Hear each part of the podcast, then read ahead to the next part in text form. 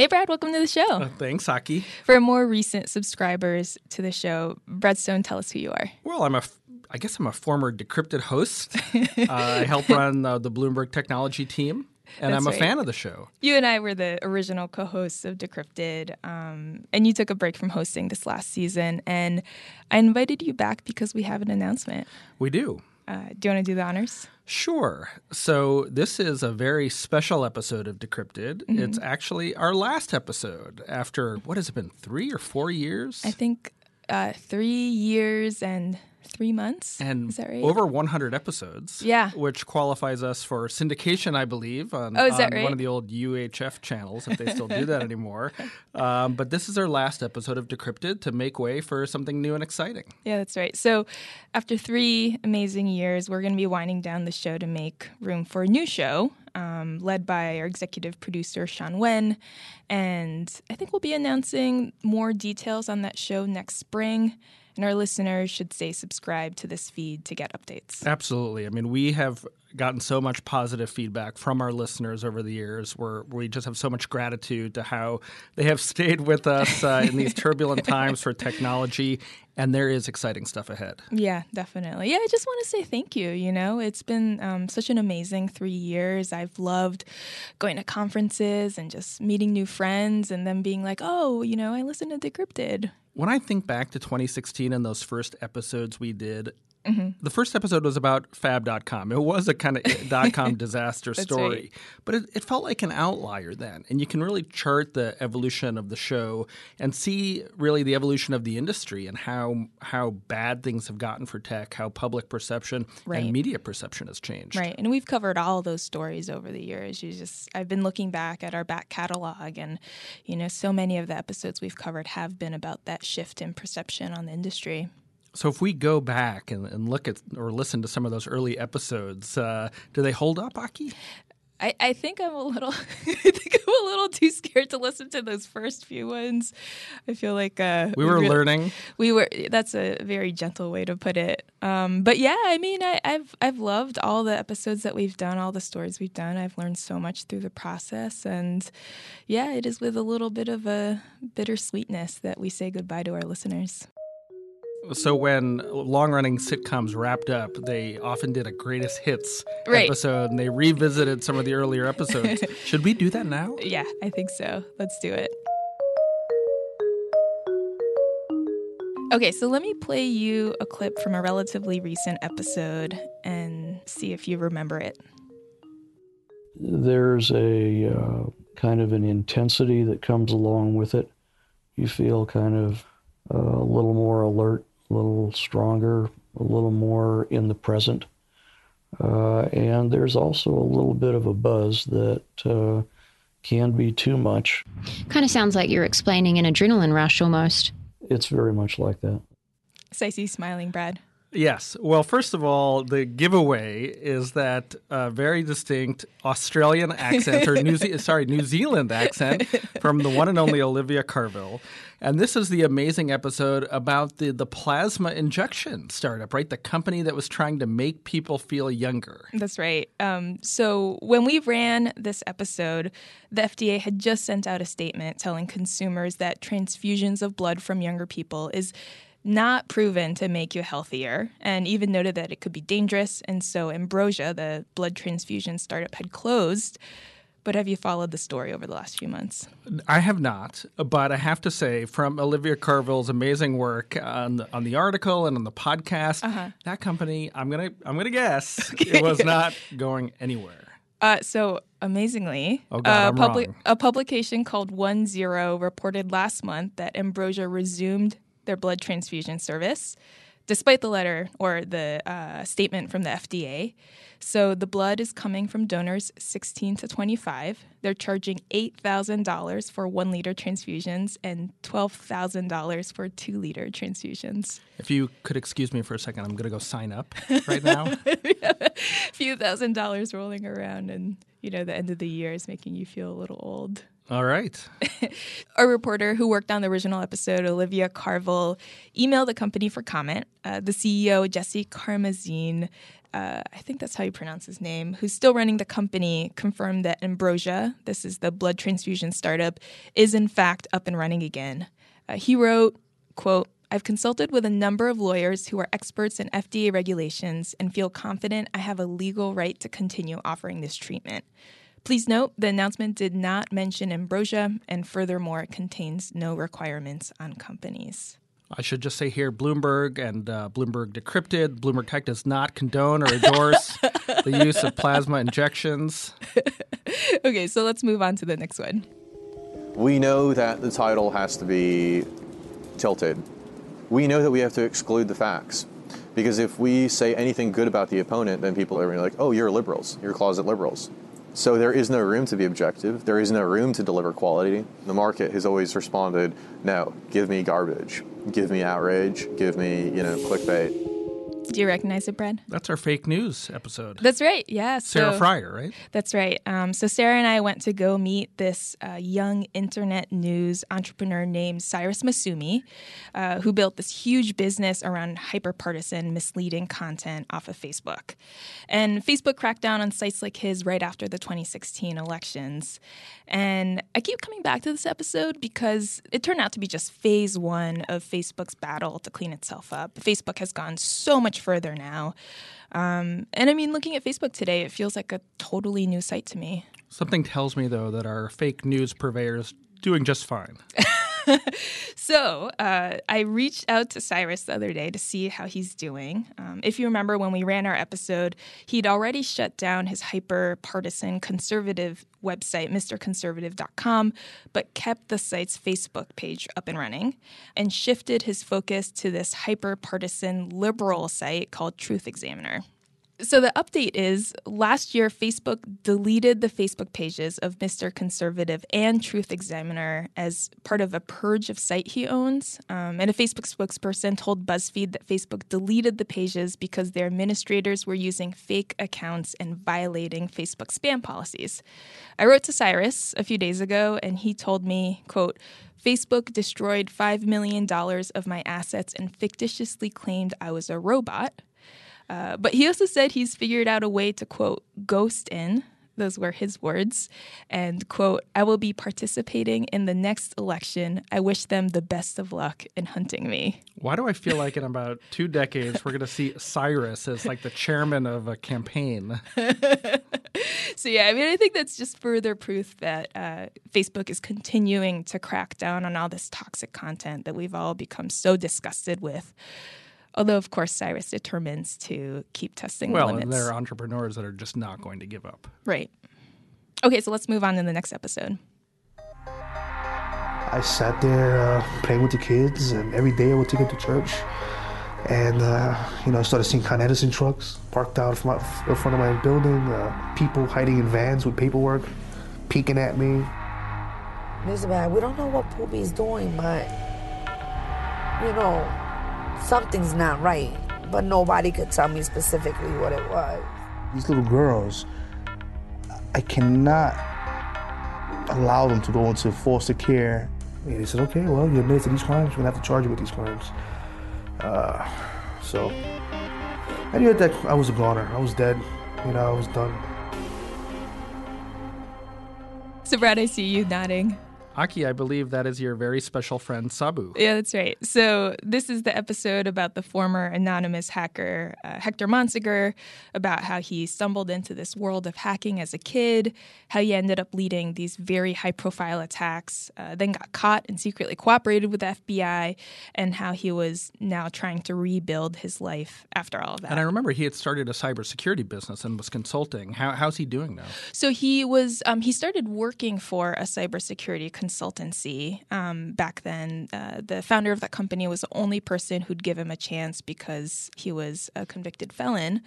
So I caught up with him just this morning. We spoke for about half an hour. Uh, he left that consultancy just the other month. And now he's kind of at a crossroads. You know, he's trying to figure out if he wants to strike out on his own and start um, just go the consultant route or if he wants to work for a different company. Now, I mean, he's built up so much more experience. So So as a result, he's had a ton of offers, um, and he just kind of needs to decide what he wants to do next. Maybe he can go and find the DNC servers in Ukraine that Donald Trump has been talking about. so interestingly, he's also kind of built out this like career as a speaker. Um, he's given uh, 20 plus speeches this year um, to talk about his life and the lessons he learned having gone through everything. Was that our only two part episode? That's right. Yeah. Yeah. It was probably the most ambitious story that we've tackled. If you have not listened to that two part episode, you should go back. It's a great one. Uh, please do. Okay, let's go on to the next one. We are tired. We are really tired because uh, it's uh, 16 months that we fight every day to find the truth, to try to uh, to understand what is happened there. We try to involve all journalists in, in Italy, but uh, the 90% of the media and the journalists in Italy, they don't want to talk about this story.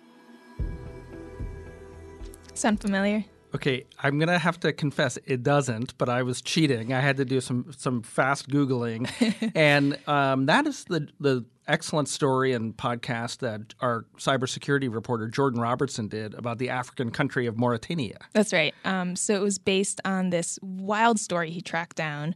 It involved this shady cyber weapons dealer from India who promised to sell the government of Mauritania software to spy on its own citizens. Right. So, sort of the seedy underbelly of the cybersecurity world.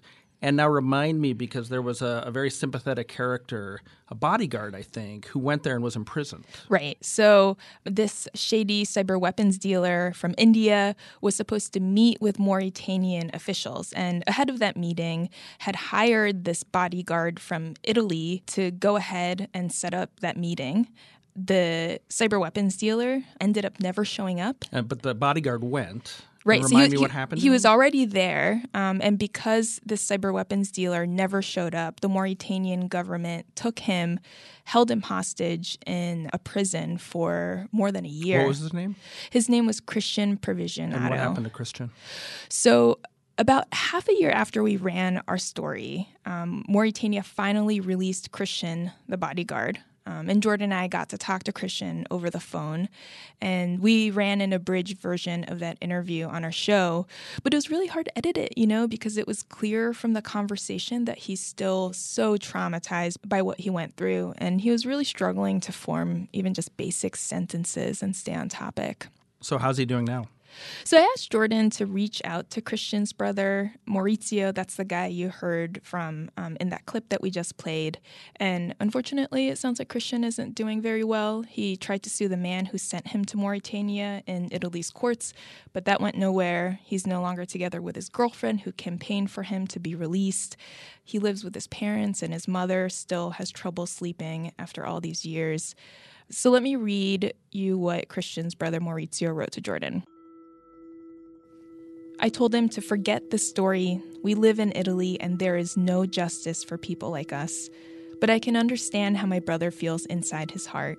I believe in God and I'm sure these people cannot escape him. Maybe they can escape Italian justice, but not him. Wow.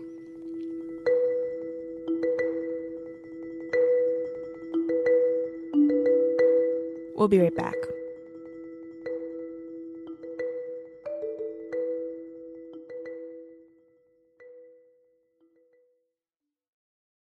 Okay, so let's move on to the next clip.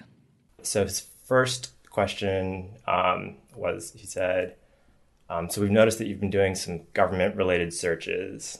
And I didn't say anything to that. And then he said, Did anybody tell you to do that? And I said, I'm not going to answer that question. And then he said, Well, you're terminated, effective immediately. Um, and then long awkward pause. and then he said, Do you have anything to say? And I said, um, I have some personal items on my desk I should grab. And then he escorted me to get that stuff and then out of the building. How did you feel after that? Were you sad? Did you cry? Were you angry? I, mean, did, I was I was angry. Like my my heart was pounding. Um, so mainly angry. Why were you angry? That was unfair. Like you can't terminate a whistleblower like that. I see you nodding, Brad. Right, a couple of clues here. Uh, first, the the mellifluous voice of our long lost friend uh, Adam Satariano, who's now a reporter at the New York Times. Right. Uh, and the whistleblower. This is Rothenberg Ventures, the guy who blew the whistle on what was a sort of ongoing and profligate party at a high profile venture capital firm. Right. Um, so the clip you just heard, that is Francisco Riordan. He worked for Rothenberg Ventures, that capital venture capital firm you just talked about. Uh, while he was there, he found some improprieties that he ended up reporting secretly to the SEC, and he spoke publicly about that for the very first time on our show.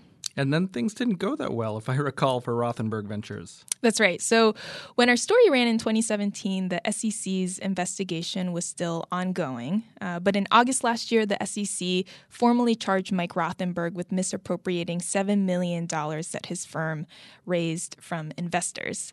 And then the SEC and Rothenberg reached a settlement that involved Rothenberg stepping away from his firm uh, and being banned from the investment advisory business. But they hadn't decided on a financial penalty yet with that settlement. And over the summer, after a deeper audit, the SEC came back and claimed that Rothenberg misappropriated a lot more money than was initially thought more than $18 million, including $3 million of which Mike Rothenberg allegedly transferred to himself. And with interest and also civil penalties, the SEC is demanding Rothenberg pay a total of about 30 million in penalties. And Rothenberg is now fighting that. So the case has continued. Wow. You know, I was on the phone with Francisco the other day, and he said he was a little stressed and frustrated that the case is still ongoing. After all these years, um, he's still waiting for that sense of closure. Uh, but if you remember when we ran our original episode, Francisco worried that coming out to the world as a whistleblower would just brand him as the big troublemaker, right? And scare potential employers away. Um, when I talked to him the other day, he said that hasn't really transpired in reality. Um, he stayed in the tech industry. He's working for a new company as a web developer, and he's doing really well. Good for him. Okay, let's go on to the next one. He's coming into the stadium. You're doing great, Zone 4. I can see the red Zone 4, keep it up. ribbon in front of us. You're doing good, Fred. Oh. This is the hardest I've worked out in a long time. I think. 4, the end is in sight. Way to go. Nice. High Great five. circuit training for you. five. Heart rate during that circuit I see you smiling. Yeah, I had hoped to never listen to that again. okay, so this is going to take some explanation, but somehow, several years ago, you got really into fitness trackers and fitness gadgets. You decided you were going to rank them all. Right. And then you had somehow convinced me to strap a was it Move It or Move? Uh, move, that's right. I haven't used it since, and we that was a workout session where I almost had a heart attack. Well, I tried. Remember, I tried to get you to do it in a conference room downstairs, That's and right. you refused. No, thank you. So we went to the gym, and I, it's funny because that thing is still in my bag. Oh, is I've it really? I've never, I haven't in my gym bag, and I haven't used it since. Oh, that's funny. Yeah, I remember you asking me for a link for it and like buying it in front of me. I- I'm disappointed though that you didn't use it. I never used it. So I bought my own too after that story, and I continued using it. Um, I just used it the other day. Um, it's been pretty great. Now, Aki, as I recall, in addition to reviewing all these fitness gadgets, you also, to sort of find a control group, you, you hired a, an actual human personal trainer, right? That's right. So the idea was to compare these uh, gadgets to having a human personal trainer and see which one was better, the right. And human what, or the whatever machine. happened to her? Uh, so she's still around. Um, I talked to her the other day. She's doing really well. At the time of our story, she was transitioning to launch her own company running outdoor fitness classes called Public Recreation. Uh, they've now raised $1.3 million in seed funding, and they're about to roll out a new app. So now, several years later, what's your verdict? Person or gadget? I still think it's person, actually. Um, you know, I would never be able to afford a trainer like her. I mean, she at the time she charged more than hundred dollars per hour. Uh, but uh, yeah, like you, like we talked about in the episode, the robo trainer just doesn't quite motivate you in the way that a real human can. Are you a fan of Peloton? I actually am. Yeah, we had one in um, our old apartment. Um, I got really into it. I think the classes are pretty great, but once again, probably too expensive for me to pay for on my own. So, Brad, there's so many more episodes that we could go through, but that would take forever. Um, and we're going to be posting links to the episodes we just talked about in our show notes. I want to zoom out a little bit and speak a little bit more broadly about this moment that we're in in the history of the tech industry. Uh, I'm still relatively new to tech coverage, but you've been covering tech since the 90s, right? That's right. Uh, thank you, Aki, for, for dating me there. Um, yeah, and I've seen a number of media cycles um, in, during the 1990s you know, there was a lot of hagiographic coverage. People were very enthusiastic of, of the tech companies whose fortunes seemed to be soaring right along with their stock prices. And then things got tempered a little bit during the dot com bust, and it seemed like things were falling apart. Mm-hmm. Um, and the coverage turned negative. negative, and then slowly but surely things uh, became more upbeat with the IPOs of Google and Facebook, and and then these incredible startups like Uber, right. um, you know, Lyft, Airbnb. Um, now, more recently, with WeWork and Juul, um, the election in 2016 introducing concepts like fake news into the ecosystem, you know, skepticism, hard scrutiny has really returned. I'd say mm-hmm. more so than uh, the dot com bust. Mm-hmm. So it, it really does feel like a different moment now compared to three and a half years ago when we first launched the show. Certainly. I mean, I think tech now is almost equated with, you know, fairly or not, industries like tobacco or petroleum, you know, mm-hmm. or maybe financial services. These are the status quo establishments that kind of govern our lives. And I think the media now, probably quite rightfully, is bringing some very tough scrutiny to bear. Yeah, it's been a really fun time and really great time to be a technology journalist and it's been it's it's all coincided with the rise of podcasts, which is it's made it so fascinating mm-hmm. to just explore this new medium. And it's actually one of the reasons why we're retiring Decrypted. Right. We're not giving up podcasting. We've decided next year to just go a little bit deeper into a couple of stories that we're passionate about. Mm-hmm. So we'll be announcing more details on that next spring. Yes, and I can't wait to get started. Well, for everyone who listened to the very end, Thank you so much once again for listening to the show all these years. And please stay subscribed to this feed because we'll be announcing the team's new show here next year. Uh, you can continue to reach out to me on Twitter at Akiito7. Brad, you're at Brad Stone, is that right? That's right.